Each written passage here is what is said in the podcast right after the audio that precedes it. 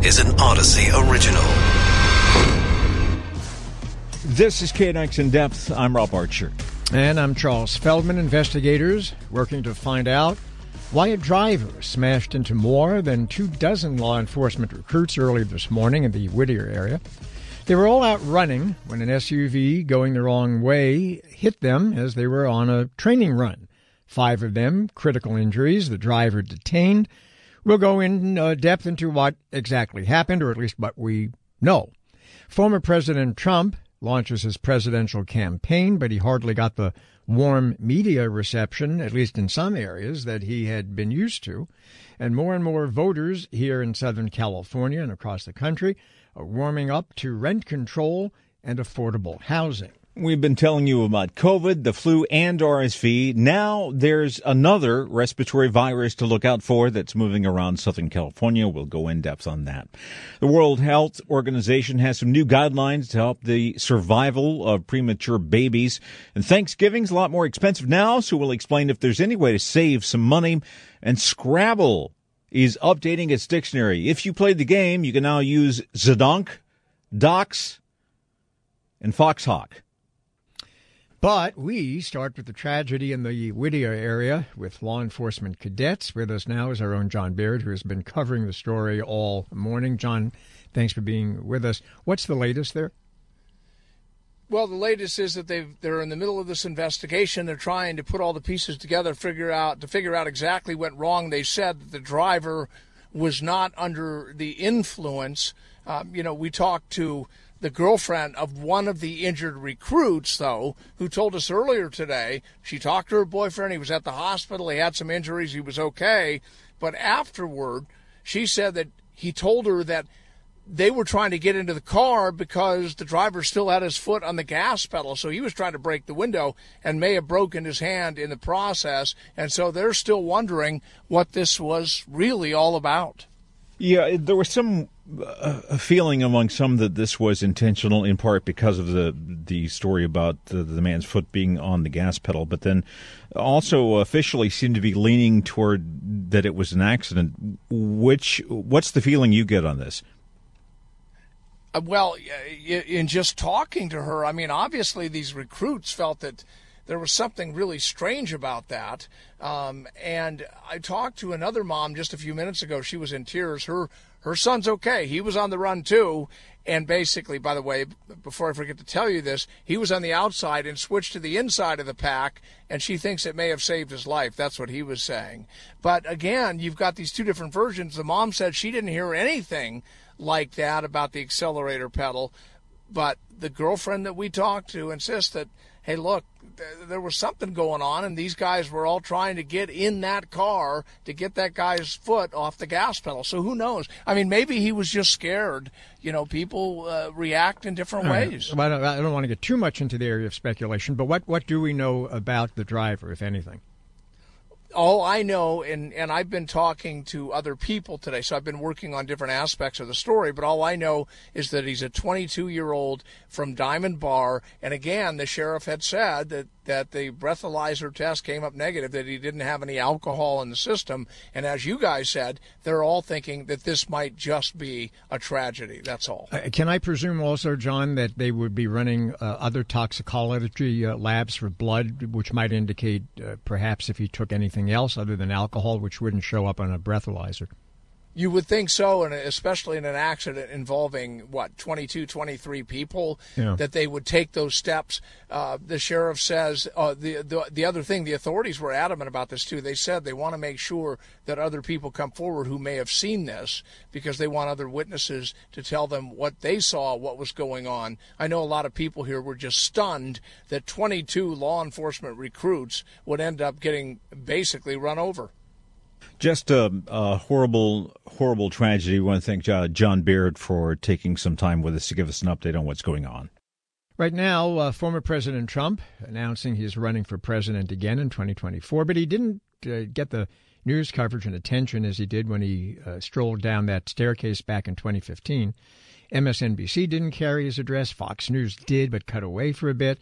Then, of course, there's the New York Post, uh, which is owned by Rupert Murdoch, as is Fox News, by the way, and had been a supporter of Mr. Trump in the past. But the New York Post referred to him on the bottom of the, the front page as, and I'm quoting now, Florida man. Terry Madonna is a political analyst and pollster from Millersville University in Pennsylvania. Terry, thanks for being with us.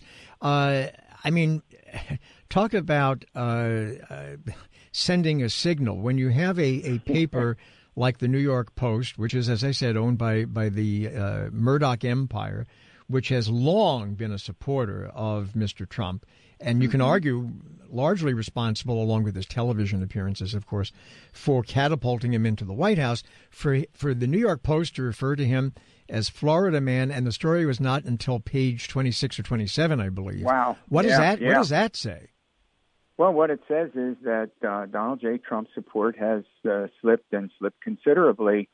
Make no mistake about it. Uh, he has opponents out there who are, you know, ready and willing to run. Now we'll have to see if they actually do.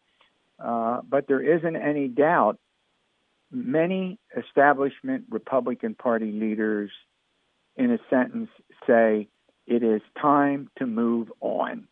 In other words, Trump had his four years as president. He ran for reelection and lost. Now is the time to move on. And by the way, I listened to the speech, watched it rather, because that's what I do, just like you do. And I thought it was one of his better speeches. I'm not, I'm a neutral. I'm not supporting Trump. I'm not supporting anyone. But he did get into detail about his four years in office, and he compared that to U.S. in decline now. And he went through the specifics of the decline in so many different aspects of our life, not just the economy, but immigration. As he put it, America has been brought to its knees, uh, to paraphrase him. So the, the bigger point I'm trying to make here is that the real question now is does Trump have a large enough support base to deal with Ron DeSantis, the Florida governor who was just reelected, or Glenn Youngkin, the Virginia Republican governor, or who knows, Mike Pence, who has a book out and he's now traveling across the country promoting it. But you know, it's it's not it's obvious that there's going to be a pretty a, a, a pretty important uh, series of primary elections. Did you see the uh, reporting of? Uh, I think there was some video posted from uh, back in the back of the crowd that some people were trying to leave uh, no, uh, during the speech, that. and then and then I, I, I believe it was an ABC reporter tweeted out video, and the security was not allowing them to leave uh, leave yeah. the room. They had to stay in until the speech was done. Speech was done. No, no. look, look. He, in due respect to him, he didn't go off the script. You know, he can go off the script and say things that you go, you turn around to the person, did he just say that? you know how he can get. And he, he didn't do that. But, but which, he didn't, but he didn't, but he also said things that weren't true as well. Well, oh, sure. Oh, oh, yeah. Well, I mean, yeah. there is that. oh, mean. oh, sure. Oh, sure. But you know how he can be in speeches. I mean, he can just be dreadful, to put it bluntly, in terms of how he handles himself. And he refrained from that I think, he, look, he has a, a base in the party. The big question is, how big is the base, and will it grow? And my hunch is that more Republicans want to move on than want to stay with him, if you get my point. And we're going to have to wait and see who actually decides to file, you know, to run in these primaries against him. The more obvious figure is is Governor DeSantis, who won this huge victory in a reelection to the Florida governorship, and of course Trump went after him immediately and yeah. criticized him. Uh, Terry, Terry, and, and wouldn't so, wouldn't the I want to go back to the the media coverage for a second okay. here uh, because the New York Post putting it, as I said, on page 26 or 27. Right. Uh, the Wall Street Journal uh, has been very critical of him of late, or right, at least more exactly. critical. So has Fox News, all again, Rupert right. Murdoch's properties. Uh, that's clearly sending a more than a hint to him because why do I suspect if, say, Ron DeSantis were to announce tomorrow that the New York Post would put that very it would be front page. It would be front page, right, as opposed to Mr. Trump's twenty page No. twenty six twenty seven. So aren't they kind of saying to him, uh, "Goodbye, guy"? There's oh, there's no doubt about it. I couldn't agree more with you. I, you know, you're absolutely correct. And again, they're part of the Republican. I'll put it this way: the Republican slash conservative media outlets who say the time has come to move on. Uh, and my sense is that, that uh, Joe Biden, who has hinted he's going to run for reelection, will probably announce sometime soon. All right. Uh, well, thank you very much. Uh, Terry Madonna there, uh, political analyst, pollster from Millersville University in Pennsylvania, of course, making an interesting comment that uh, Joe Biden may decide to announce he's running so long as uh, Trump is running. A little bit later, the World Health Organization out with new guidelines meant to help doctors treat premature babies, and you can now use subtweet and unfollow when you play Scrabble. Right now, though, more momentum seems to be building for rent control and more affordable housing. This recent election saw ballot measures here in Southern California and across the country deal with the issues as rising housing costs put a strain on people. Santa Monica voters just passed a rent control measure and one in Pasadena winning right now. Ryan Bell is a campaign organizer for Pasadena for rent control, which led the push for the rent control ballot measure there. Thank you so much for uh, joining us today. We do appreciate it. Uh, so this idea of rent control, obviously, you know, I, I get the sense that uh, politicians like they think it's a good idea, but they're afraid to maybe upset some of the wealthier donors who owned uh, a lot of property and a lot of buildings, and so they're kind of letting voters take the initiative on this and say we want rent control. Is uh, is that accurate? I mean, I think a lot of the politicians um, sort of subscribe to an older um, economic um, consensus about rent control that it's going to make housing situation worse. But you know, recent experiments with rent control really haven't borne that out. Um, you know, a lot of elected officials are also landlords themselves, and so I think they have conflicted, you know, self interest there. Um, our city, you know, mo- mostly stayed out of it and voted to remain neutral, but a couple of individual council members did speak out against the measure, and one council member supported. You know, as you probably know, I think it's about half the nation's uh, rental housing stock is now owned by uh, large businesses, uh, but the rest owned by you know mom and pop folks who uh, maybe they have one home that they rent out some rooms, and maybe they have you know two or more, but they're not large companies, and they make the argument that rent control is not going to be helpful to them because it's going to drive up their costs, and they are not going to be able to pass along those costs to tenants if these different measures pass around the country. Yeah, I mean it's different in different states, but you know our measure was designed to um, fall hardest on those corporate landlords that you're describing, um, people that have one unit or two units, uh, maybe a single family home that they rent out. It'll cost them about 150 to 180 dollars a year. That's pretty much it. And um, if they're already being fair to their tenants, then the, the measure really won't affect them at all because the measure allows fair rent increases. And if they aren't making a profit, they can appeal to the rent board for an upward adjustment in rent um, because the state of California and the federal government guarantees landlords a fair return on their investment. And sometimes with rent control, you find people, uh, especially in areas where there's rent control here but not over there, so people want to stay in the rent control as long as they can, which means that those units don't come up for rent. Uh, how do you address the uh, the idea that some have from the other side that this means there's less places to move into? Well, there's also, you know, I think the main thing is that rent control isn't designed to fix everything about the rental housing market and the challenges that we're facing. Um, we do need more affordable housing um, built at an affordable level for folks. Um, and also, you know, homeowners get to stay put in their homes. Um, and it's sort of a luxury of being a homeowner. And I think it's actually a social good for our communities for tenants to be able to stay put, put down roots. There tends to be less crime in communities where tenants are more stable and not so mobile all the time. Um, so I think it's overall a net good for tenants to be able to stay if they want to stay. I'm wondering, uh, Ryan, if either instead of or in addition to rent control, if another fix might be that uh, you know our tax system in this country is biased toward homeowners because you can take your mortgage payments and uh, deduct those uh, against your taxes. but you can't your rent. Uh, and there are people who, throughout the years, have uh, advocated for being able to take your rent, or at least part of your rent, and to be able to itemize that when tax time comes. Would that be at least a partial solution?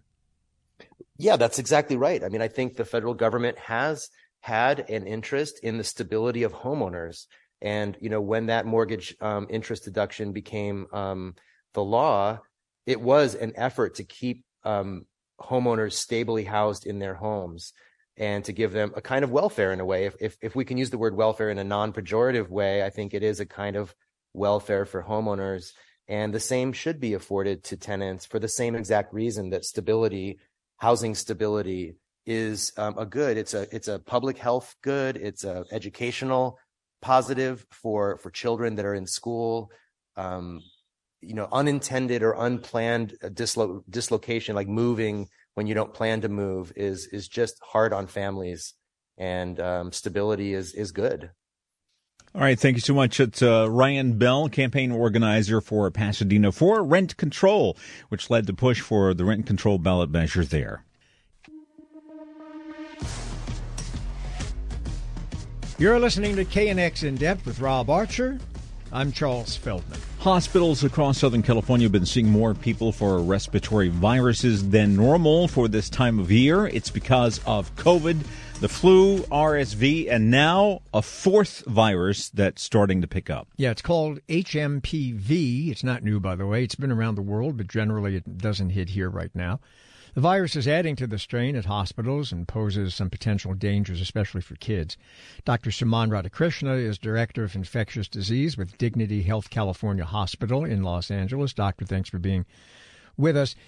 These viruses, HMPV, uh, RSV, as we've said, I mean, these are not new. They're not like COVID. They've been around for a very long time.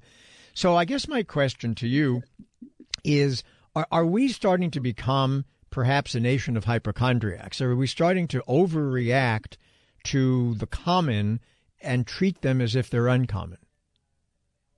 First of all, thank you for having me. And uh, yes, the alphabet soup is absolutely amazing. Um, and uh, the reason why we are able to uh, find all these um, viruses is because the PCR technology has become so easy to use and, and is now readily available. And that's why we are finding all these viruses um, so easily. Does this mean that human metapneumovirus, which is HMPV, was not around? It was. It just wasn't easy to find because we didn't have the tests. So, so, wait, so, so in other words, wait a minute. So, in other words, what, what if I think I hear what you're saying? What you're saying is what used to be when people used to say, "I have a cold," now they can identify it as, "Oh, I have HMPV," which, when you translate it, means I have a cold.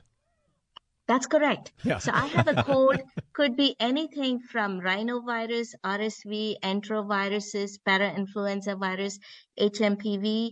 Um, COVID now also is starting to behave like a cold.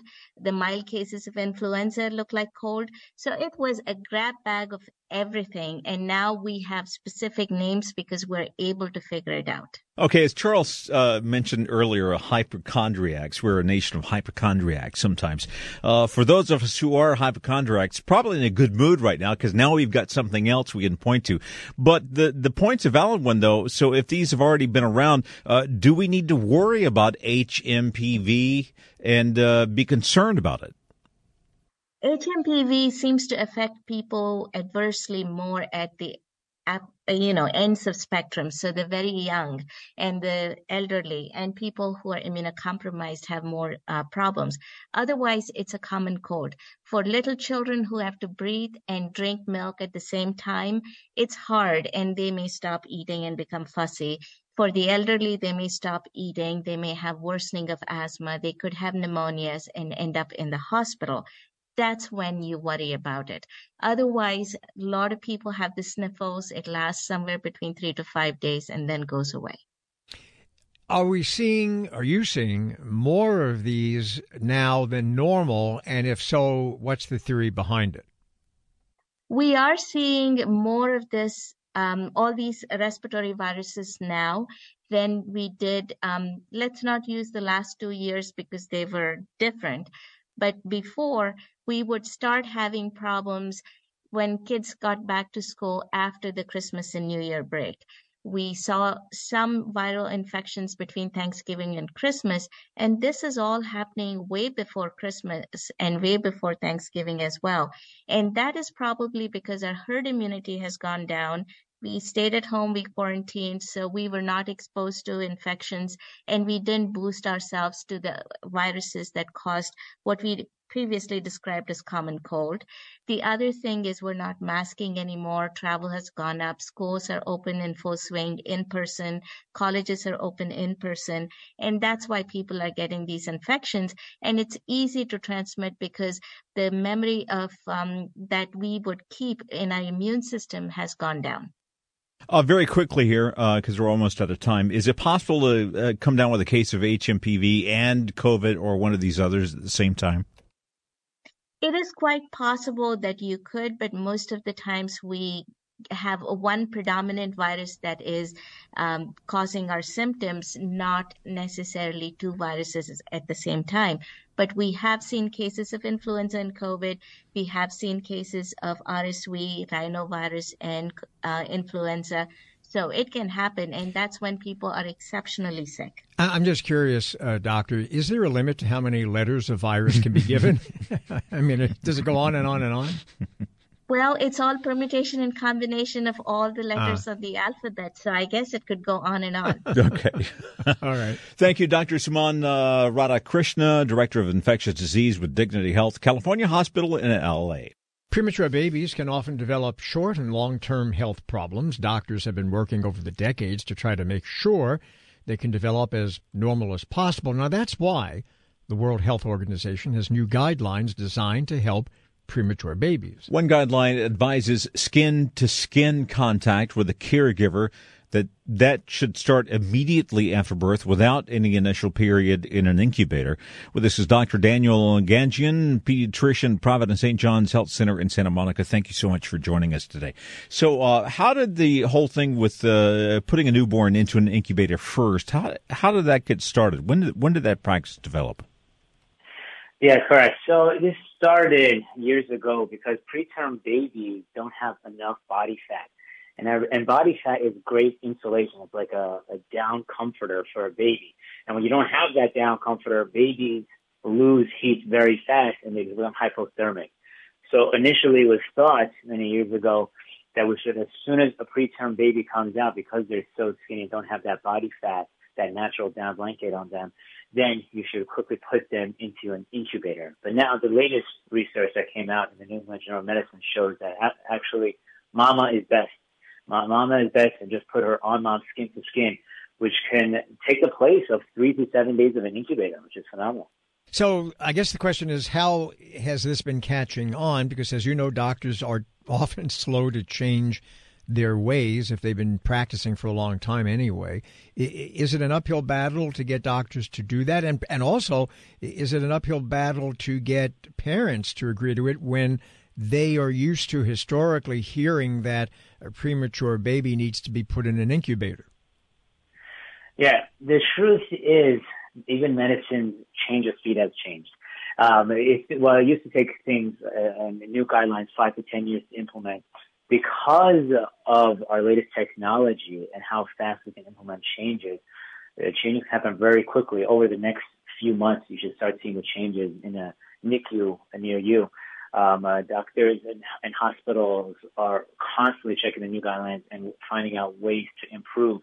Um, so I wouldn't be surprised if some hospitals already are implementing this starting this week.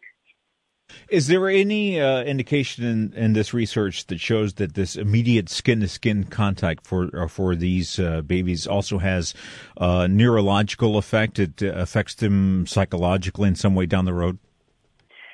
We've seen skin to skin in general uh, that has really improved uh, the mother-child dynamic, um, allowed for emotional regulation as well. So yes, that's the neural plasticity and, and how the brain has changed because of this constant contact we've known for years. But what this study is getting is that it's not just an emotional or neurological, it's actually a medical benefit as well, which is uh, phenomenal to see. And incubators, uh, I presume that there still will be a need for them. What would the need be? Yeah, there's still a need, even even for full term babies. We still sometimes have to put them incubated when you start seeing that the temperature is dropping, despite um, appropriate skin to skin with mom. Uh, so then, yes, you would still put them in an incubator, um, or if you have to do any sort of therapy, light therapy. So yes, incubators will still play a role, but not as great a role as they used to. So, have you yourself uh, uh, started to adopt this practice? You know, the study just came out, so not yet, but I look forward to adopting it shortly. So, what's your sales pitch to the parent who's going to say, "Oh, but my baby is premature. You know, he or she belongs in an incubator." What are you going to say?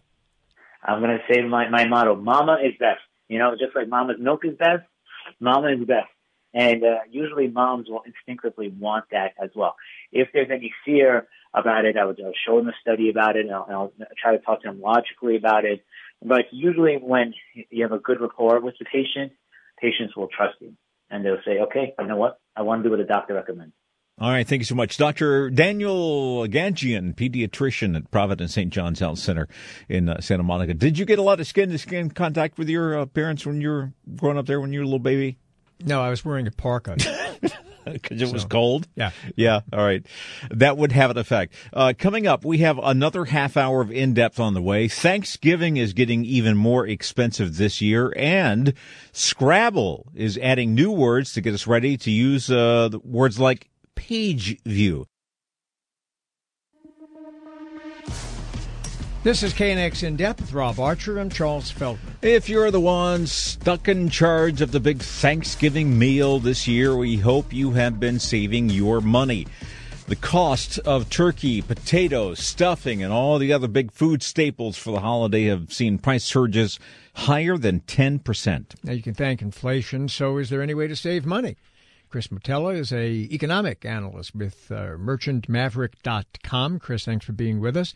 So if uh, you have a family of say four or five, and maybe you're having another, I don't know, five to twenty guests for Thanksgiving dinner, is there a way to economize and still have a good time and have enough food for everyone to eat? So I've outlined uh, three potential strategies. uh, they may not go over well with everyone, but uh, I think the people that are going to be in the biggest amount of trouble are probably going to be the ones that want to have a perfectly traditional Thanksgiving. So my first uh, potential strategy is to give up and eat out. And I say this because uh, eating out is actually inflation in uh, the LA area is only about 4.5% relative to last year. Uh, but eating at home is up about 10.8%. So there's a pretty major difference there. Now, obviously, eating out is not uh, what everyone wants to do, but that's one option. Wait, but wait. So you're saying it would be actually cheaper to have a Thanksgiving or any other kind of dinner in a in most restaurants in LA than to actually bring a turkey and cranberry and stuffing and whatever else into the home? Relatively speaking, uh, in terms of how much you're paying, you would be paying for that same meal this year as opposed to last. So, depending on how many people you have, there's you know still an economy of scale to bring uh, you know the more people you have but uh, overall uh, the cost of groceries uh, in a lot of car- uh, categories is higher than eating out what do you think about the idea of spreading some of the cost around? Like if you if you have a lot of family coming in, you kind of pawn off. Uh, uh, well, you're going to bring the stuffing, and you're going to bring this, and then the relative that you don't like, they they got to get the expensive turkey. Yeah, that was actually my uh, second strategy ah, would be to see? have a cheesesteak potluck, and uh, I think you know bringing your uh, your problematic uncle, uh, making him bring the turkey or the roast is uh, kind of a win-win situation for everyone, right? And the third option you said. So the third option's uh, a little bit weird, and I call this more of a tactical Thanksgiving. Now that's because inflation is not evenly distributed across all categories. Um, so in LA, for example, meat is actually only up about 3%. Um, that's probably going to be a little bit higher for poultry, but uh, given the time of year. However, you could save some money by switching to like another meat, one that's less in demand right now. You know, have like a prime rib or uh, a roast of some kind, maybe. Uh, the place where you're really going to get hit hard is actually on uh, grains and baked goods. That's up almost 20%, 8.9, 18.9 rather, um, year over year. But why so, is it? But, but but why is it up that high? I mean, inflation has been high, but it certainly hasn't been 17, 18 percent. Why why are the food products going up that much? It seems uh, inordinately high. A lot of that's distribution, um, particularly uh, truck based. Uh, there's also a lot of inflation in uh, diesel right now. Um, but and, you know, as far the farther away things are coming from, the the more it may affect uh, individual prices. Um, I'm not sure precisely why grains are higher than some of the others, um, but in your area, they definitely are. Another thing you can do is probably just limit the number of guests you have coming in. For example, at my house, we're only going to invite, uh, well, me and my wife, and then uh, maybe Charles, maybe uh, Karen Adams. That's about it. You know, we're not going to have a lot of people coming in. Yeah, I'm not coming. Okay. So, uh, no turkey then. So uh, that is one way to do that. Uh, so we're not talking about just very quickly before we go. We're not talking about food shortages. We're not talking about turkey shortages. We're talking about distribution. That's why you say these prices have jumped up so high. For the most part, yeah. I don't think you'll necessarily have a hard time finding uh, food for Thanksgiving, but you, you may be paying a lot more for it. You know, you might have to search one or two more stores. Um, an interesting thing is that non-alcoholic beverages are way up, are up a lot more than alcoholic beverages right now. So you could have an interesting Thanksgiving that way. Okay. There you go. Uh, it's going to be an alcoholic Thanksgiving. Going to be great. Thank you, uh, Chris uh, Motola, economic analyst at uh, merchantmaverick.com. Uh, everyone knows the game Scrabble. Uh, you have the letter, titles, or uh, tiles, and you make words on a board and get points, but you have to use words that are in the dictionary. You can't just make up words and win the game. Scrabble players are very stricten about that. Now, that's not a word. I think I made that up. but apparently, uh, it may someday be a word you actually can use. Uh, for example, you just can't use the word Grawlix, except that now you can't. Grawlix. That word and about 500 others have been added. Is. What is Grawlix? Well, I, I, we're going to have to ask because I have no idea. Uh, is it like a cheap Rolex? You know, we could guess. I don't know what that is. Grawlix. It yeah. sounds like some kind of problem that you have with your not, esophageal uh, tract when you not, can't. Do not graw? I, I don't know. Right. Let's not have any grawling right now. Uh, we have with us uh, Alan Sir, director of the uh, Los Angeles Scrabble Club. He's been the uh, MC nine times for the National Scrabble Championship. All right. Uh, thank you for joining us. first two questions. One, did I say Grawlix right? And two, what the heck is a Grawlix? That's a great question, and thanks for having me on this afternoon. A Growlix, which I just learned this morning, like you guys are going to learn now, is a string of characters, say to, instead of when you're watching maybe a comic strip, you're reading a comic strip and there's a bunch of characters in a row, and those characters represent maybe something that you shouldn't really say. Maybe there are dirty words, perhaps like a question mark, an exclamation mark, an equal sign, a dollar sign, all in a row. And that's what Growlix means. Okay. Who decided that? I have no idea. The words are usually pulled from our most popular dictionaries, and in this case, Webster's editors went through many dictionaries, and they will find published entries of these words in newspapers, magazines, media, and then every few years they'll come up with a list to include them into the following Scrabble dictionary. Do we know if some of these editors were drinking a lot when they made these decisions? no, we know that they're all drinking a lot. and they're grolixing a lot. I believe a cocktail party has come up with all these lists. So, how often does this happen? that, that, that they sit down and, and the official Scrabble gods say, "We need some more words added to the official dictionary." Basically, about every five years or so. It's sporadic. Sometimes it's been eight or nine years. I think this time around it's been about four or five years since our last edit of a new dictionary. And, you know, it's a great day when words like convo, deep fake, and vax are included in the next edition of the dictionary. Does this change uh, depending on country? Because people play Scrabble all over the world, right? And so uh, I presume they have board games of Scrabble with letter tiles and other for other languages. Is that right? Yeah, that's true. There are actually two in the English language. There is the NWL, which is the NASPA Scrabble list. That's the official list used in uh, North America for the most part. And then there's another one called Collins, which is based on a British dictionary, and it's much more inclusive. There are many, many more words in the Collins division, in the Collins uh, edition, that is, and many countries around the world play with it. But in the U.S., we play with the NWL. So that, the, of course, th- these yeah, new wor- these new words that are being added all the time are they added uniformly to the official Scrabble dictionaries all over the world, or is it just here in the U.S.? Well, this list pertains to the U.S. only. Okay. So anyone who uses this particular dictionary, whether it be the U.S. or Canada or other various countries in the world that play with this dictionary, will use the same one. So the dictionary does come from the U.S. It comes out of the Webster editors and then goes into the official Scrabble Players Dictionary.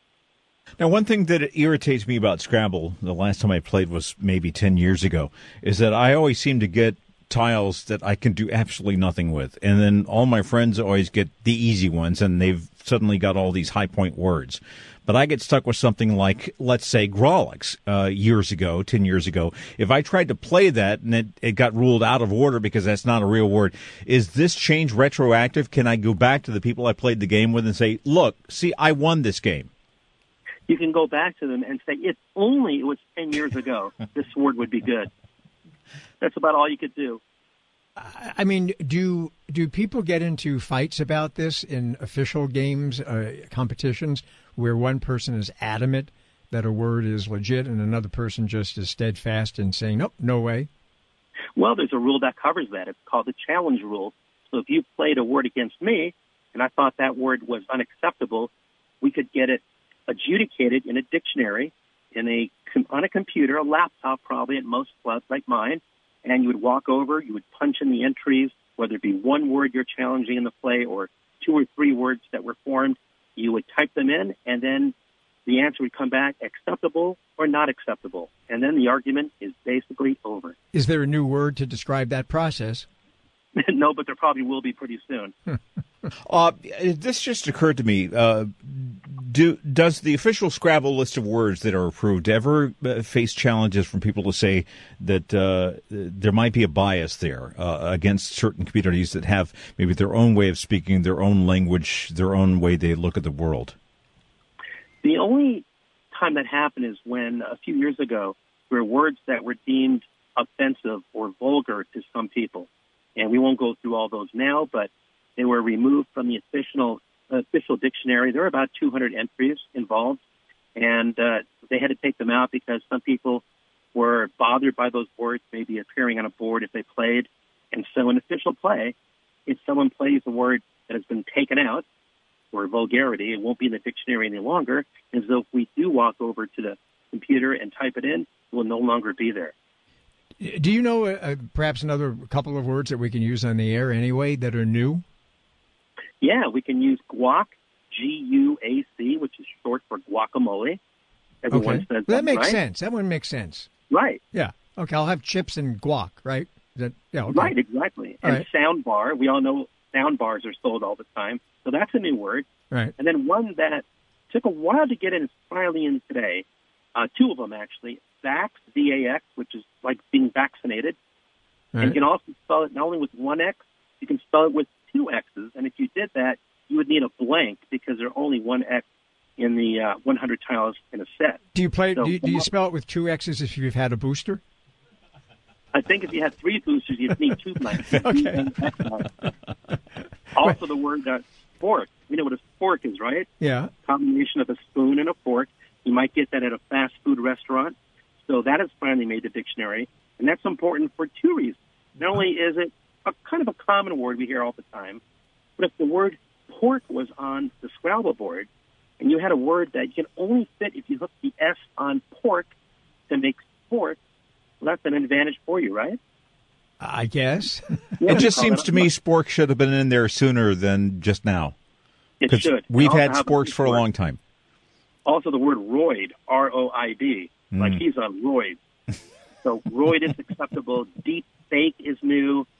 Um, Intel finally makes it into the dictionary, I N T E L. And then you have body cam and dash cam and convo. So there are a lot of interesting words that have come about because they're used more recently than maybe 30 or 40 years ago. Words that come into the vernacular because they're of, you know, modernity. Things that come in because of um, recent events. Well, like I, well, I want to officially submit my suggestion from earlier in stricten for being strict to instrict To make stricter. Yeah, I, I, wa- I want to officially enter that for consideration. Well, you, you understand that could be restricted. yes, Let's could. disrestrict that then. Just restrict that. Exactly. Yeah, there you go. All right, thank you so much. Uh, that is uh, Alan Stern, director of the Los Angeles Scrabble Club. So now we're armed for our uh, next Scrabble game, Charles. Yeah, I'm not going to play. Maybe at the Thanksgiving dinner you're not going to show up at. No. All right, that is today's edition of uh, In Depth. We hope we have embiggened your mind. And uh, join us again tomorrow for another thrilling episode of In Depth.